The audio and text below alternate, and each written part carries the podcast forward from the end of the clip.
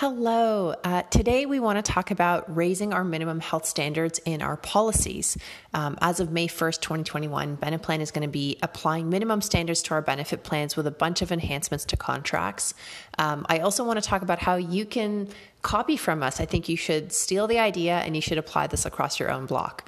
My name is Yafa Sakkejha, and I'm the CEO of Beneplan.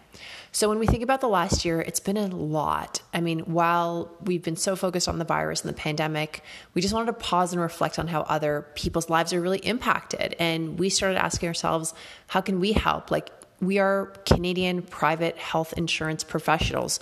We understand risk and money and coverage and claims and people. So, how do we use our powers for good? We've got to use our powers for good. And at Beneplan, we always fight for the underdog. But, you know, this year has been a lot for people. Mental health has been on the forefront of everybody's minds with whether it's lockdown or education or just you know general anxiety about health um, we also know that there was a huge backlog at least in in ontario where a lot of our groups are of surgeries. There was a backlog of essential visits to see your physician. And so we know that diagnoses are typically actually down by 50% um, for certain categories. Not all categories but things like cancer musculoskeletal issues even mental health issues are down 40 to 50% according to a recent canadian medical um, journal. And you know, we wanted to take a look at that because we think while we focus so much on the virus, there's a lot of other issues that don't get the spotlight that they deserve.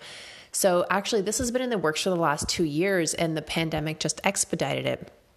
Um, I'm going to give a list. We've got six different things that we're going to now start to add as a minimum standard in every single benefit plan at Beneplan. And the catalyst for each one will be either a brand new group that comes to us or whenever a group asks to change their plan and they want to do a plan amendment, then these new enhancements will be part of the core item. So here they are. Here's a list. The first one is smoking cessation. If it doesn't already exist as a standard, added as a minimum of $300 per lifetime. Um, second of all, would be increasing psychology, social worker or counselor, or uh, psychotherapist coverage to $1,000 per year per individual in the family. So right now, there's no minimum standards. It's just um, it's just kind of like take it or leave it. So now we're going to add that as a minimum for every group going forward. Uh, we're also going to add IUD coverage at a minimum of $200 per lifetime. We just found that's inconsistent across the board we're adding erectile dysfunction drugs at $500 per lifetime. And that was a controversial one. We find a lot of people like to giggle when they hear those words, but you know, I'm a really I'm open that I'm a feminist, but you know, when I say I'm a feminist, I don't think that women are inherently better than men. I think we actually all deserve the same kind of like social treatment that feminism brings to a society and that puts a lens on all genders. So, with erectile dysfunction, or sometimes called ED medication, um, we notice that there's sometimes inherent bias in benefit plans where, you know, if somebody has breast cancer and they're having surgery for that, then there would be medical supplies, equipment, or you know items that are covered post surgery. But we noticed there's nothing really specific for prostate. Um, if you have prostate cancer, if you have to have a procedure, if you have something structural in there that's impacting that part of your life, there was nothing really there. And we found it's really embarrassing for somebody to have to come and ask for it. No one's going to ever ask for it. It's, I've been in hundreds and hundreds of meetings in my career. No one has ever talked about it other than to kind of stigmatize it. So we thought, you know what, let's go ahead and add it at $500 per lifetime because you know, by the way, all of these items do not impact premiums. Like the claims are so small in proportion to the vast majority of drug, dental, paramedical, and other claims that we pay that we thought, you know, you can throw people um, a lifeline here and help. The next item is adding fertility coverage. So, fertility drugs right now are not covered as a standard. And so, we're adding a $2,500 per lifetime minimum floor. So, again, this is not going to make anybody rich. It's not going to help anybody get out of debt, but what we thought again was just throw people some lifeline. Um, the reason why fertility is important is because actually before the pandemic, people were talking about fertility as an epidemic because one in six people of childbearing age are paying out of pocket, and that includes couples across the spectrum. So different types of families, different genders are struggling, and it's not just females. It's not just females getting older. It's also males as well. It's um, couples, same-sex couples that want to conceive, and so we wanted to at least just give some sort of minimum floor support, but then at least also start the conversation to see if plan sponsors do want to cover any more. Um, finally, we are adding breast pump coverage at $300 per lifetime. This one is really close to my heart. I had to spend a lot when I gave birth to my son on this category. It's really important to me. Um, not everybody can afford an electrical pump, and it can be very, very challenging to do it. Um, otherwise, I also find that feeding your child is one of the most stressful things. So, when we think about postpartum depression and anxiety, I think we have to assume that 100% of new parents are going to have a challenge feeding their child. And so, if you just start with that assumption and then work backwards, I think you can start to affect change. And the reason why we decided on all these six enhancements is because these are the ones that really, again, they don't push premiums up at all. It doesn't change member premiums.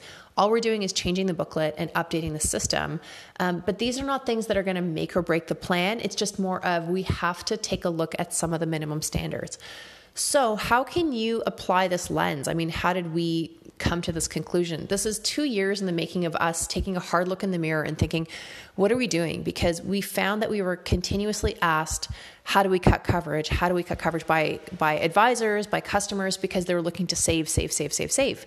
Um, at the same time, you have a small, not a huge amount, but a, you know, a small handful of employers that are saying, "Well, how can we add?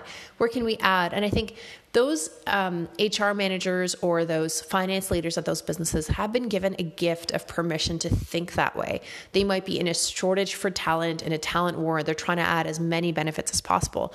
But we thought about all the small businesses where they don't have that gift or that ability or that luxury you know companies in manufacturing companies in logistics even you know construction where life just seems to get a little bit harder for those companies every year we thought you know it's it's a little unfortunate that the next 10 years of Canadians healthcare within our environment really you make a difference there. And we start to dig deeper and you start to talk to people like this is not the kind of stuff that people will tell their employers. They might call the call center and ask a question but the call center is not going to aggregate that and come to the boss and say hey do you want to think about raising your minimum standard?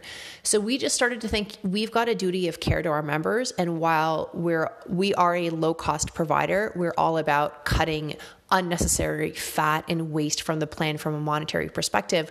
We're not about throwing the baby out with the bathwater. We think it's really, really important to use our powers for good. And I think all of you can really take inspiration from that and A, talk to your carriers about what are some um, things you can add in the benefit plan that don't cost extra in the premium or are a very negligible impact? And if there is an impact, what's somewhere that you can trim, trimming the fat, so to speak? So, from a fee perspective or from a refund of surplus perspective, where you can justify that you know, I want to remind you that mandatory generic drug coverage in Canada, we don't have this across the board yet. A lot of carriers are going that route, and that's going to be a 3% change to premium. So, when I say 3% change, I mean decrease. And so, if you're going to increase maybe 1% across the board for all these changes, that's where you can roll both out at the same time. And the employer has a really good news story there that you're actually enhancing the benefit plan. So I want to hear from you. What do you think of this? Um, you can reach out to me. My email is yafa at beneplan.ca. Uh, you can find us at beneplan.ca, and we're on all social outlets, but definitely on LinkedIn. Um, yeah, so thank you for listening, and let me know what you decide to do. Thanks very much.